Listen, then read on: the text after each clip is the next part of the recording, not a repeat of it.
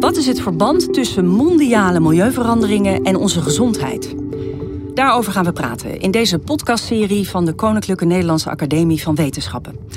Ik ben journalist Margreet Rijntjes en in elke aflevering praat ik met twee experts over deze zogenoemde planetary health. In deze eerste aflevering zoomen we in op infectieziekten die samenhangen met milieuveranderingen. Te gast twee leden van de KNAW, Johan Makkenbach, emeritus hoogleraar maatschappelijke gezondheidszorg, en Ron Fouché, hoogleraar moleculaire virologie aan het Erasmus MC in Rotterdam, momenteel vooral bezig met onderzoek naar luchtwegvirussen. Heren, welkom. Dankjewel. Ja, we hebben afgesproken elkaar te tutoyeren, dus dat doen we.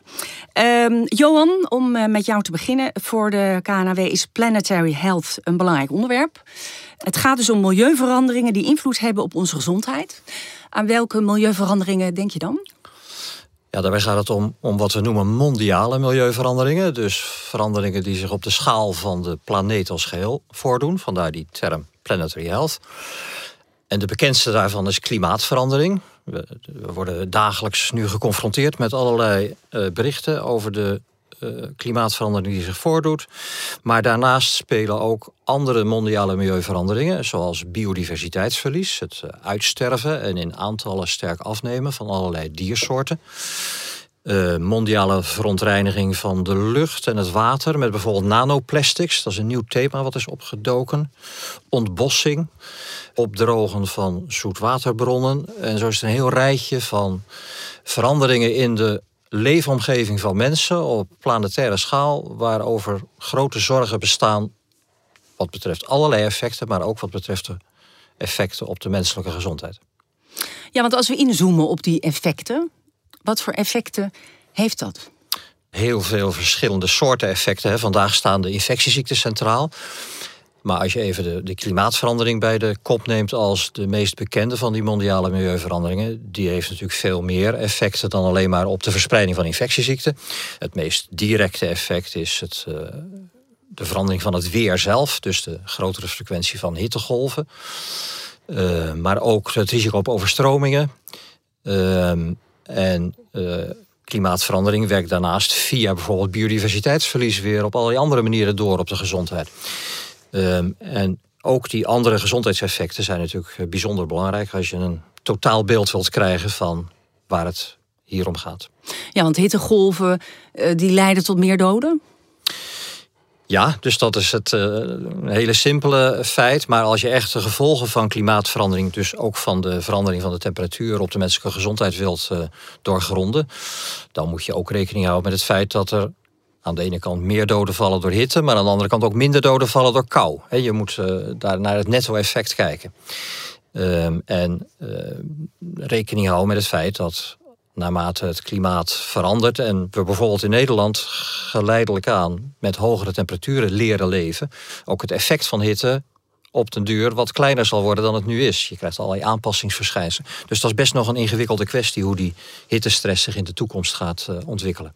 En dan aanpassingsverschijnselen. Wij als mensen, passen wij ons aan aan de hitte? Ja, we passen ons gedrag aan. We gaan, we gaan misschien de, de aanwijzingen vanuit het RIVM beter opvolgen. um, maar mensen kopen airconditioning of andere vormen van verkoeling.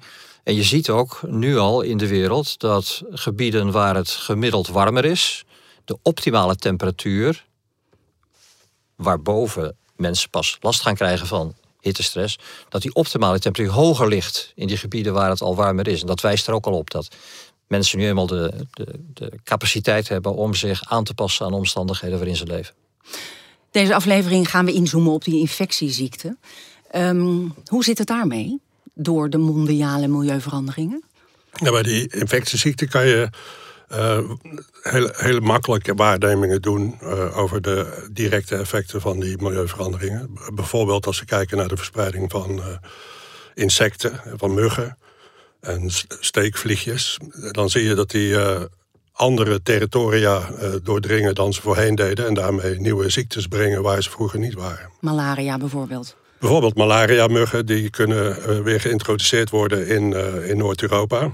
Vroeger hebben we malaria gehad, dat hebben we uitgegroeid. Maar nu door de klimaatverandering zie je dat die, uh, die malaria-muggen weer oprukken naar het noorden.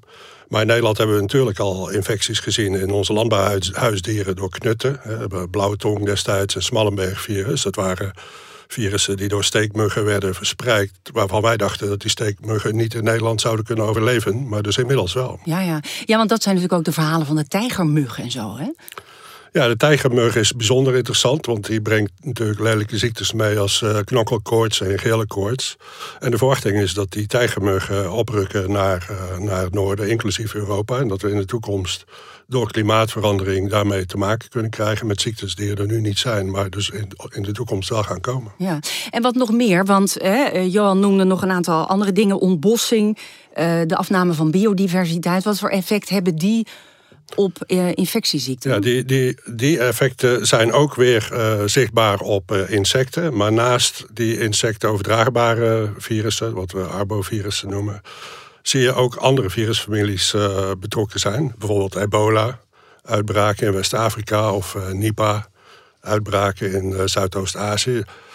Ik denk dat Nipah op zich een, een mooi voorbeeld is. Hè. Dus je, je ziet in Maleisië enorme ontbossing. En in die bossen daar leven grote aantallen vleermuizen, fruitetende vleermuizen. Die worden steeds op een kleiner gebied teruggedrongen. Maar ja, die dieren willen eten. En dus op, op, op een bepaald moment is, worden de bossen dusdanig klein dat ze buiten die bossen gaan forageren. En zoeken dan uh, boomplantages op, bijvoorbeeld de dadelbomen. En, dan gaan ze dadels uh, eten. En onder die dadelbomen lopen varkens. En die varkens worden besmet met de virussen waar, uh, waar die, waar die vleermuizen mee aankomen. Dus we zien in de regel dat, uh, dat vleermuizen niet direct hun virussen overdragen aan mensen, omdat mensen nou eenmaal niet zo vaak in contact komen met, uh, met vleermuizen. Maar gehouden dieren wel, paarden die buiten lopen, of varkens of kippen. En zo kunnen uh, dus virussen overspringen van wilde dieren naar gehouden dieren en dan vervolgens naar mensen. En dat is wat we in Maleisië zien met, met Nipah-virus. Nipah-virus is dus een virus en dat is een dodelijk virus. Nipah-virus is een van de dodelijkste virussen die we kennen. Het is uh, verwant aan uh, virussen die endemisch zijn in mensen, die dus iedere winter uh, epidemieën geven. En dus is er enige reden om vrees te hebben voor deze virus, omdat we bekend zijn met eerdere pandemieën van dit soort virussen uit een heel grijs verleden. En het kan niet de bedoeling zijn dat een virus wat nu 60 tot 80 procent sterfte geeft in mensen, dat dat de nieuwe pandemie zou moeten gaan veroorzaken. En aan welk uh, virus denk je dan uit het verleden? Het bekendste is mazelen. Mazelen is een, is een uh, verre verwant van het uh, Nipah-virus. Ja, ja. Ja, die hebben we nu onder controle. Ja, die hebben we onder controle door vaccinatie. Maar tegen Nipah-virus zijn er natuurlijk nog geen vaccins. Dus die zouden nog uh, gemaakt moeten worden voor het geval dat zo'n virus uiteindelijk overdraagbaar wordt tussen mensen onderling. Dat weet je natuurlijk nooit, hè, of dat kan gebeuren. Maar die vrees is er. Nou noem je net ook het begrip arbo. Daar denk ik aan heel andere dingen, maar dat zijn. Ja, arbo is een, uh, is een woord, uh, dat, het, een afkorting. Het staat voor arthropod-borne, dus insectoverdraagbare virus. En er zijn er heel veel van. Hè. Dus je hebt dokkerkoorts en gele koorts, noemden we net al. In Nederland hebben we op dit moment West Nile-virus, wat circuleert in uh, wilde vogels. En ook van het West-Nile-virus uh, is bekend dat het uh, geassocieerd is met biodiversiteitsverlies, bijvoorbeeld. Ja. Je krijgt een enorme vermenigvuldiging van het virus, dus een frequent voorkomen van het virus, doordat de vogelsoorten die het virus met zich meedragen. Uh, aan diversiteit verliezen. Dus enorme concentraties van uh, kraaien, maar heel weinig andere diversiteit. En die kraaien die brengen, die kraaiachtige brengen die, uh, die West-Nile-virussen met zich mee. En in Amerika hebben, hebben we laten zien, of heeft men laten zien, dat die kraaiachtige uh, soorten uh, door biodiversiteitsverlies in aantallen toenemen en daardoor de kans op besmetting met West-Nile-virus groter wordt. Omdat hij geen natuurlijke vijanden meer heeft? Minder natuurlijke vijanden, maar ook gewoon de, de, de, de, toename van de soort op zich doordat andere soorten afnemen. Dus je ziet dat uh, wanneer ene soort afneemt, dat die populaties vaak worden, die plek in die populatie wordt overgenomen door meer van dezelfde soort. Die, die voorbeelden die eh, Ron net geeft, die zijn ook nog in een, in een ander opzicht een hele goede illustratie van waarover het gaat bij Planetary Health. Omdat dat gevallen zijn van uh, een combinatie van aan de ene kant grote onzekerheid, hè, want niemand weet uh, hoe groot de kans is dat die nieuwe pandemieën of epidemieën zich zullen voordoen. De, de mogelijkheid is aanwezig, maar als het zich zou realiseren, dan heeft het potentieel enorme gevolgen. En dat kenmerkt eigenlijk eh, een heel groot deel van dat terrein van planetary health. Die combinatie van onzekerheid met potentieel grote gevolgen. En in het eh, kader van het eh, advies wat de Academie van Wetenschappen nu aan het voorbereiden is, hebben we ook deskundigen de vraag voorgelegd: hoe, hoe schatten jullie dit nu in?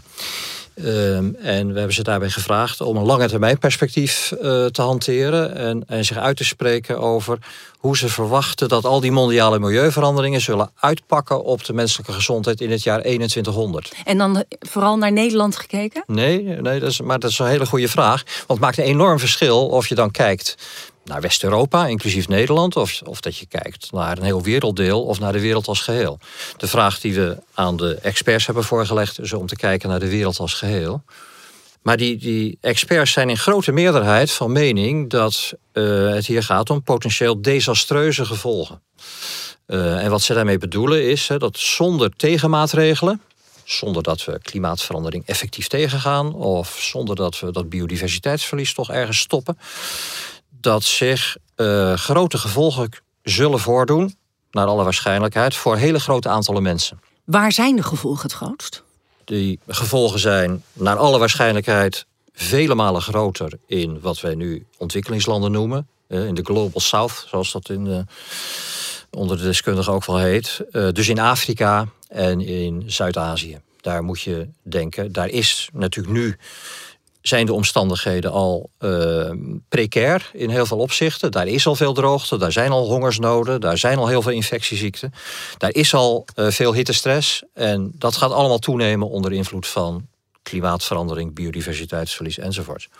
En die effecten zullen daar vele malen groter zijn dan in Noordwest-Europa. Niet alleen omdat we hier een gunstige klimaat hebben, maar ook omdat we rijker zijn, technologisch verder ontwikkeld, uh, een effectieve overheid hebben, wat ook niet overal in de wereld helaas het geval is.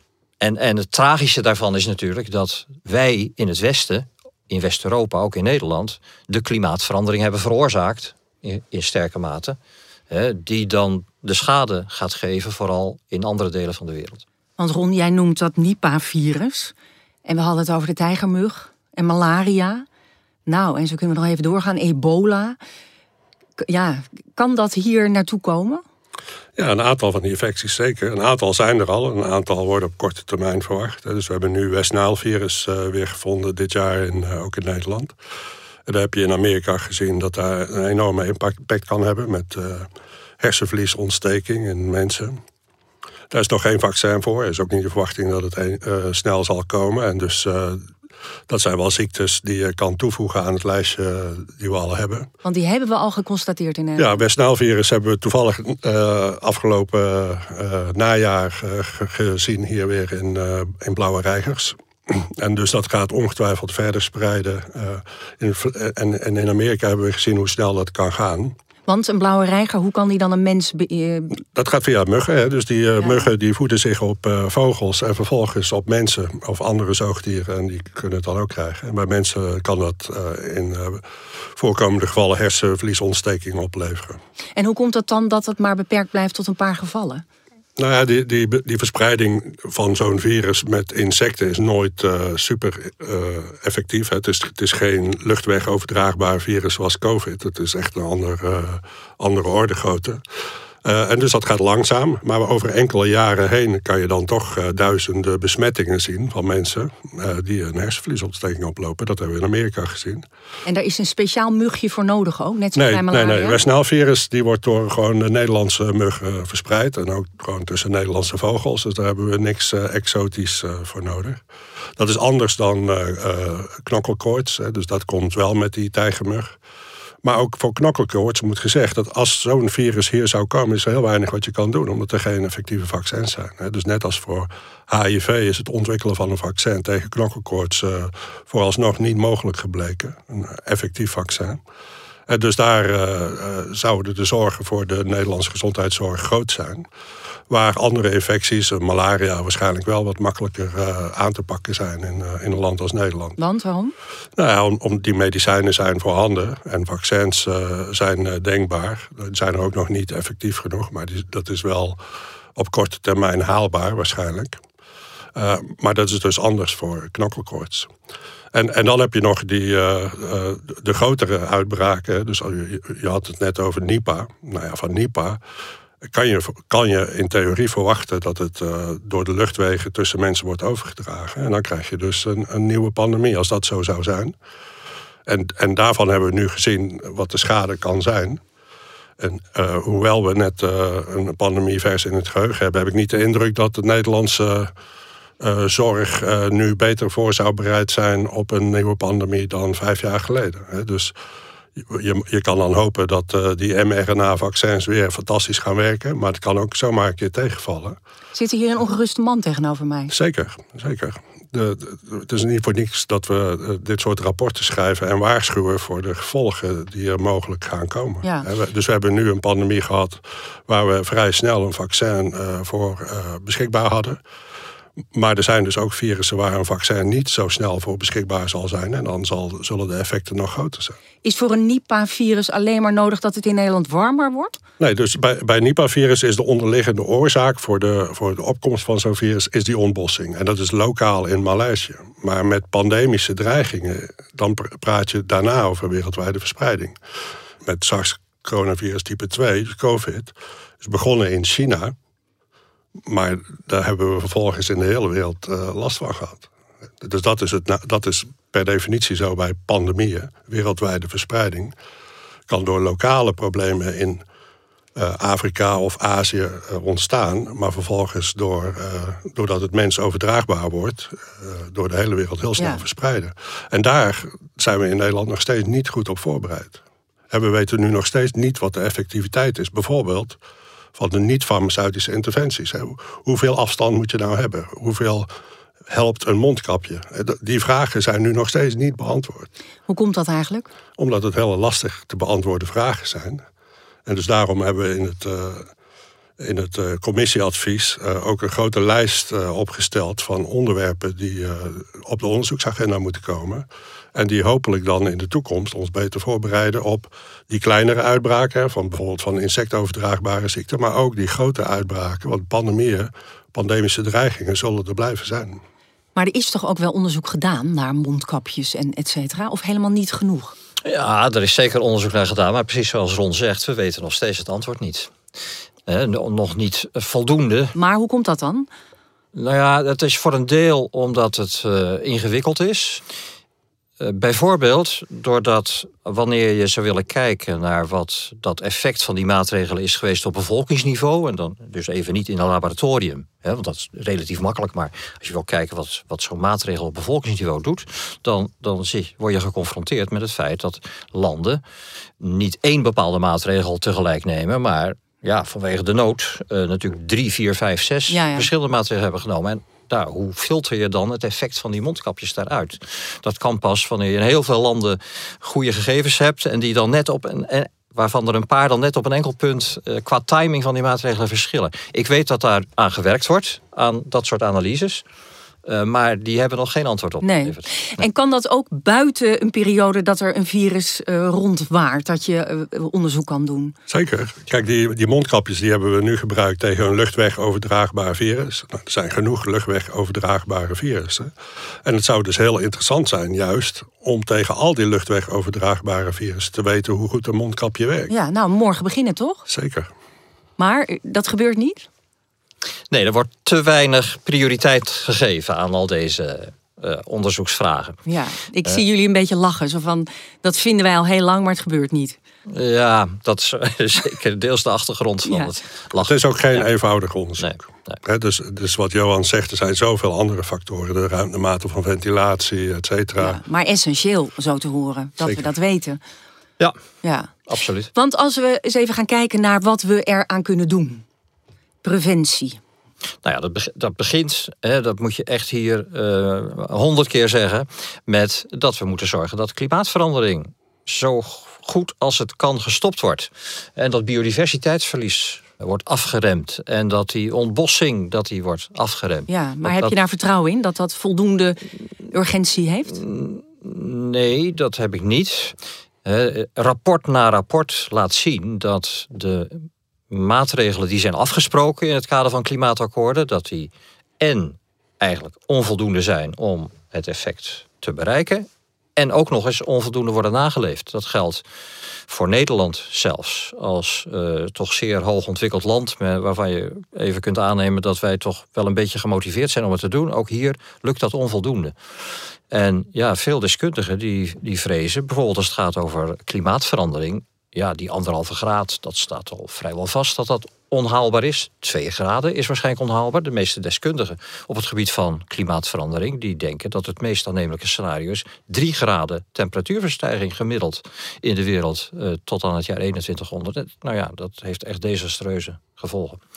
Dus we moeten het tempo waarin die maatregelen worden genomen... moeten we echt opvoeren.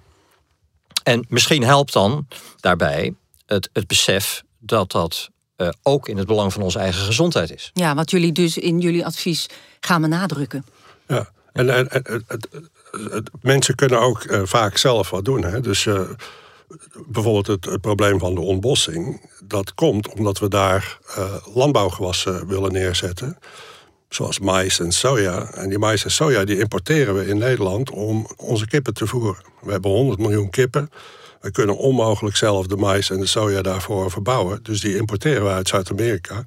Maar Zuid-Amerika breekt daarvoor de bossen af. Nou, dan kunnen we dus met z'n allen, de veterinaire sector en de burgers, besluiten om dat niet meer te doen. Maar dan moeten we met z'n allen minder kip gaan eten. Maar omdat het allemaal met elkaar verband houdt, dus echt een, systeemverandering uh, op gang moet brengen, moet je het ene doen en het andere tegelijkertijd niet laten. Denk ik. Dus je moet ook meteen nadenken over die ontbossing dat biodiversiteitsverlies. En dus niet alleen maar focussen op het klimaat alleen. En andere dingen, want we hebben ook nog zoiets als de farmaceutische industrie. Dat brengt mij nog even op een, een, heel apart aandachtspunt hierbij. Dus als, als het gaat om die transitie naar, een, naar duurzame productie en consumptie, uh, dan gaat het niet alleen om kip eten, maar dan gaat het ook om de gezondheidszorg zelf. Uh, ook de gezondheidszorg zelf, die draagt bij aan klimaatverandering biodiversiteitsverlies, verontreiniging van het water. Er is uitgerekend dat de broeikasgassen die door de Nederlandse gezondheidszorg worden uitgestoten jaarlijks, die vormen 7% van de totale uitstoot. En dat is meer dan de luchtvaart. In oh ja? Ja, dus dat, dat is echt een. Dat lijkt misschien even weinig, die 7%, maar we vinden de luchtvaart ook een eh, probleem. Nou, dan moeten we de gezondheidszorg beslist ook een probleem vinden. En kan dat anders? Ja, dat kan anders. Ook in de gezondheidszorg kan men overschakelen op duurzame energiebronnen. Deels uh, consulten via videobellen en dergelijke. Dat kan echt helpen om dat stukje broeikasgasuitstoot uh, terug te dringen. Ja, dus zodat we niet meer naar het ziekenhuis toe hoeven met onze Niet voor alles, ja, precies. Ja, ja. ja, en dat geldt voor personeel dan ook. Ja. En technologie? farmaceutische industrie met vaccins bijvoorbeeld? Er is heel veel ruimte voor technologische verbeteringen. Dus naast die uh, transformatieve verandering van de samenleving, denk ik dat we ervan uit kunnen gaan dat infectieziekten nooit helemaal te voorkomen zijn en nieuwe pandemieën ook niet. Uh, en dus zal je moeten focussen op farmaceutische en niet-farmaceutische interventies. De niet-farmaceutische hebben we gezien tijdens COVID. Die kunnen heel effectief zijn. Namelijk de anderhalve meter afstand? Ja, afstand houden, quarantaine, uh, ziek blij, thuis blijven wanneer je ziek bent, uh, dragen van mondkapjes, uh, andere persoonlijke beschermingsmaatregelen.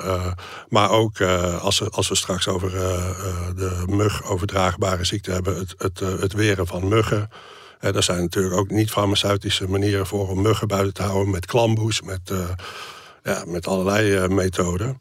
dus er zijn heel veel mogelijkheden om infectieziekten op niet-farmaceutische wijze in te perken. daarnaast moeten we natuurlijk werken aan snelle uh, vaccinplatforms. We hebben gezien hoe belangrijk het is om heel snel een vaccin op de markt te kunnen hebben.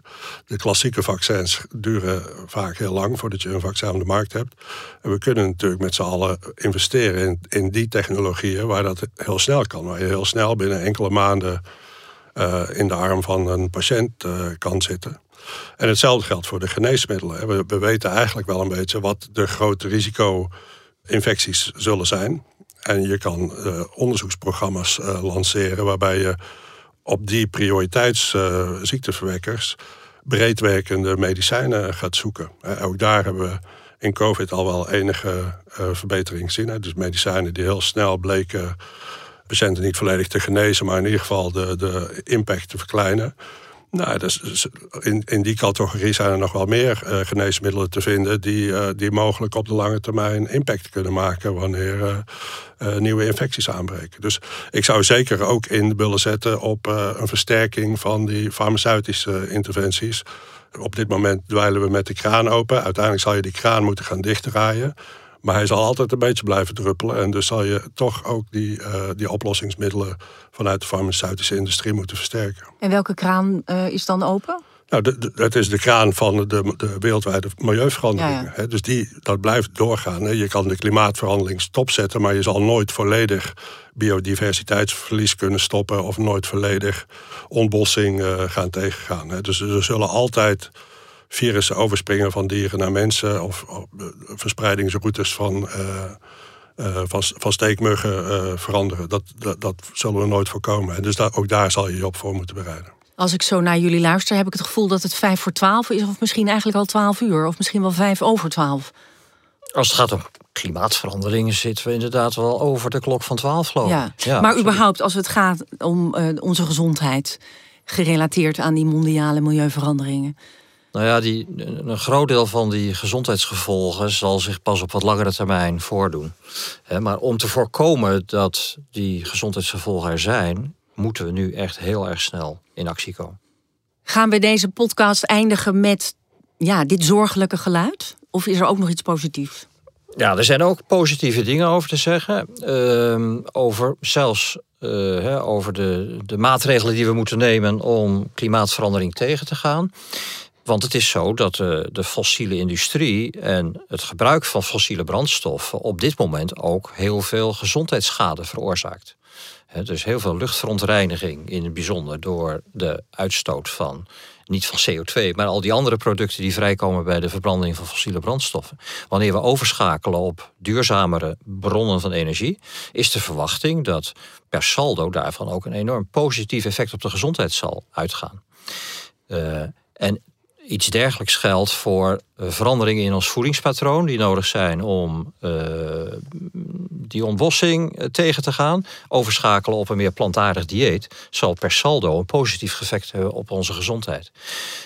Dus die, die grote transitie die nodig is, ja, die, die is noodzakelijk om allerlei negatieve gevolgen af te wenden, maar die kan en zal ook zelf positieve gezondheidseffecten hebben. Maar als we horen hoe belangrijk het is en we kijken naar de realiteit van vandaag de dag en alle protesten, bijvoorbeeld hè, nu het gaat om het uh, terugdringen van de veestapel. Um, ja, hoe reëel is het dan eigenlijk dat dat op tijd gaat lukken? Nou, ik denk dat Johan gelijk heeft en dat je die, die positieve uh, uitkomsten moet benadrukken. Dus als je, als je, je, je, kan tegen een boer zeggen: je mag dit en dit niet meer doen. Je kan het ook, ook tegen een boer zeggen: als we nu eens dit en dit gaan doen, dan wordt het beter. Dan wordt het beter voor jou en dan wordt het beter voor de mensen om je heen. Uh, dus die positieve benadering is denk ik heel belangrijk. We kunnen met z'n allen blijven zeggen: klimaatverandering is erg en ontbossing is erg en dit is erg en dat is nog erger. We kunnen ook zeggen: als we dit doen, dan worden de, de, de, bossen weer gezonder. Als we dit doen, dan wordt het klimaat uh, beter. En als we dit doen, dan leven we als mensen straks langer, eten we gezonder. Uh, en ik denk dat die positieve toon de, een, wel degelijk een grote verandering teweeg kan brengen. Maar je ziet ook in het bedrijfsleven, denk ik, toch toenemend hè, steun en, en erkenning van de noodzaak om die transitie door te maken. Uh, ja, als illustratie schiet mij onmiddellijk te binnen dat ook het Algemeen Burgerlijk Pensioenfonds, waar ik uh, mijn pensioen van ontvang, dat dat uh, recent ook de, de draai heeft gemaakt hè, naar volledig eh, zich afkeren van fossiele brandstoffen en gaan investeren in duurzame bronnen van energie. En, en zeker die draai van de financiële wereld, ik denk dat dat echt enorm gaat helpen om die transitie te realiseren. Aan deze lichtpunten houden wij ons vast. Mag ik jullie heel hartelijk danken voor jullie bijdrage aan deze podcast. Graag gedaan. Ik, uh, ik sprak met Johan Makkenbach, emeritus hoogleraar maatschappelijke gezondheidszorg. En Ron Fouché, hoogleraar moleculaire virologie aan het Erasmus MC in Rotterdam.